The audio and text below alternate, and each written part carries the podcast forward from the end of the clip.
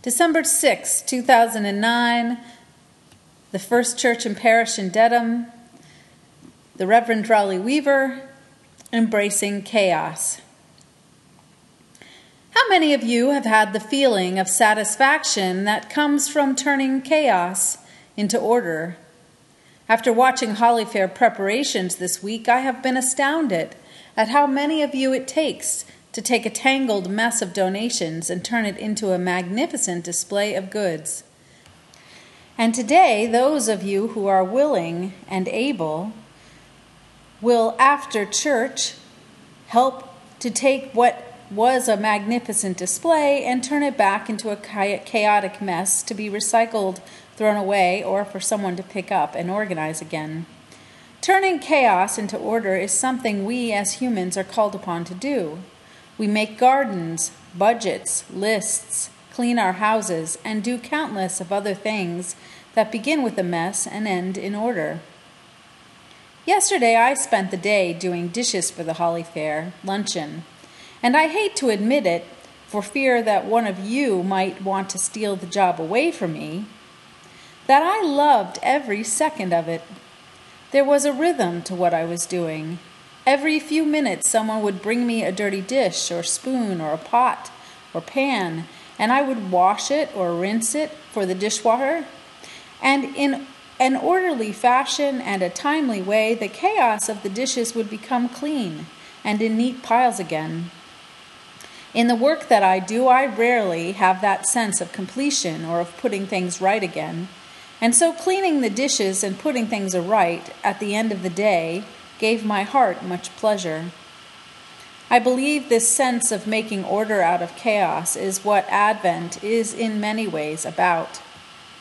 If you weren't already aware, today is the second Sunday in the Christian holiday of Advent. Advent is the time when Christians prepare their hearts for the coming of the light or the good news of the Savior. If we were in a Christian church, we would be reading the scriptures as prescribed for today from the lectionary. From the book of Malachi, we would read how the world is in chaos and God's people did not follow the statutes and would blaspheme against him, and so God, in a never ending attempt to reconcile the people to his will, would send a messenger to prepare the people's hearts, turning chaos into order. In the book of Luke, we would read of just such a messenger who goes into the region around the Jordan River, which is basically a wilderness, and encourages people to be baptized for the forgiveness of sins, preparing the way for the Lord, making his pathways straight, smoothing every valley and every mountain and every hill, and making the crooked straight and the rough ways smooth so that all people could be saved.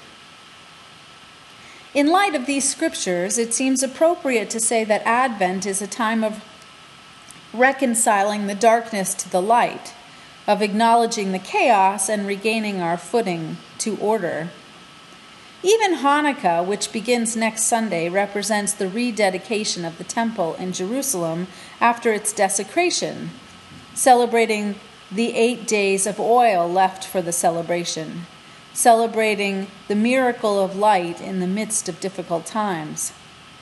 We could safely say that this time of year we are called to, in the midst of the chaos, to find order. I would go so far as to say that order is, in fact, something that all of the world's religions invite us to do. We, being Unitarian Universalists and not bound by rituals tying us to the past, I believe it is good and right for us to examine today what it might be like for us to, instead of trying to find order this season, to train our hearts to embrace chaos. As rational beings, I believe we are seduced by the idea that if we input conventional matter, we can always produce linear, predictable changes.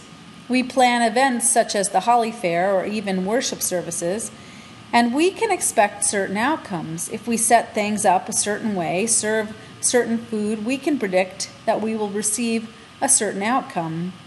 If we sing the certain hymns, if we follow simple routine in worship, we can predict that worship on Sunday morning will leave you feeling a certain way. following a scripted plan, even a scripted religious observance such as Advent or Hanukkah each year, can offer us reasonable assurance for success. I believe there is one problem with using our rational minds to predict outcomes in this way, and that is that as human beings, our capacity for growth and change is neither linear nor can be prescribed. In order to adapt to the ever changing reality of human potential, we must make room for a bit more chaos in our plans. It only took standing at the doorway as the Holly Fair commenced yesterday for me to see that chaos is an essential element in the Holly Fair production. One simple example is that the fair is advertised with a sign on the green for over a month as starting at 9 a.m. There were flyers all around town, and it posted on our website and was published in the paper all as starting at 9 a.m. But every year, I am told without fail, at 8 a.m., people begin forming lines to enter the parish house. We set the expectation. The fair begins at 9. We can enforce this year after year, and there will always be some people who must arrive at 8. Someone explained to me that this is the nature of things when you are dealing with collectors and shop owners. They want to be the first to pick over the goods, and so they arrive at 8 a.m. and wait. So perhaps this isn't a great example, but in looking at the faces of those who entered our parish house yesterday, I could see that shop owners or not, some were in a hurry, and some were there to browse. Some were looking for friends, and some were looking to make a friend. Peter, who watched more faces than I enter the parish house yesterday, said that several of the people needed to be cheered up. And Janet mentioned that the Holly Fair is more of a community tradition than a simple fundraiser. And I would have to agree. What is done at the Holly Fair is a prescribed fundraiser with generations of tradition behind it. But what is received and what is gained is far less predictable. There are the jokes that are told by John during the setup, and the others that are told by Richard on the day of the event, that may leave a worker or a buyer smiling. There are the smiles and kindnesses exchanged that we cannot measure. There is the way the grilled cheese is cooked to perfection or arranged on the plate that makes it something special or not. It is the way the cookies are displayed on the baked goods table that make them sell. We can measure our production in the outcomes of profit, but it is something as unpredictable and unquantifiable as the spirit that we bring to this work that makes this event a success or a failure. Life is something more than prescribed actions and predictable outcomes. Learning to train our hearts to allow time and room for the things we cannot predict or, ex- or expect is an essential element of spiritual growth. In the dictionary, chaos is defined as the, a state of complete disorder, lacking, lacking predictability. But in Greek mythology, chaos is the original dark void from which everything else is created. This Greek myth is mirrored in the creation stories of countless cultures, even the Jewish and Christian traditions that explain creation by saying that all of existence is created out of a nameless and formless void, chaos. This story is actually confirmed by science in the Big Bang Theory that refers to the idea that the universe has expanded from a hot and dense mass approximately 13.7 billion years ago and continues to expand to this day. If we were to attempt to embrace chaos, I believe we would need to reconcile these two ideas one of chaos being complete disorder and the other of chaos being a nameless void. Living comfortably within nothingness and the everything at onceness is what would be required for us to truly embrace life. One Sunday, when I was the director of religious education in San Francisco, I was out of sync with the service and let the children out of a class too early. Having nothing else for them to do, we just stood in the hallway looking at each other. That was until one of the restless students picked up a name tag from the greeter's table and said, I'm going to be Bob. She then picked up a marker and wrote in large letters, Bob. The idea caught on like wildfire, and all of a sudden there were six or seven Bobs, each claiming to be Bob 1 or Bob 2, and so on. Only one of the students chose a different name. He was Mr. Maxwell.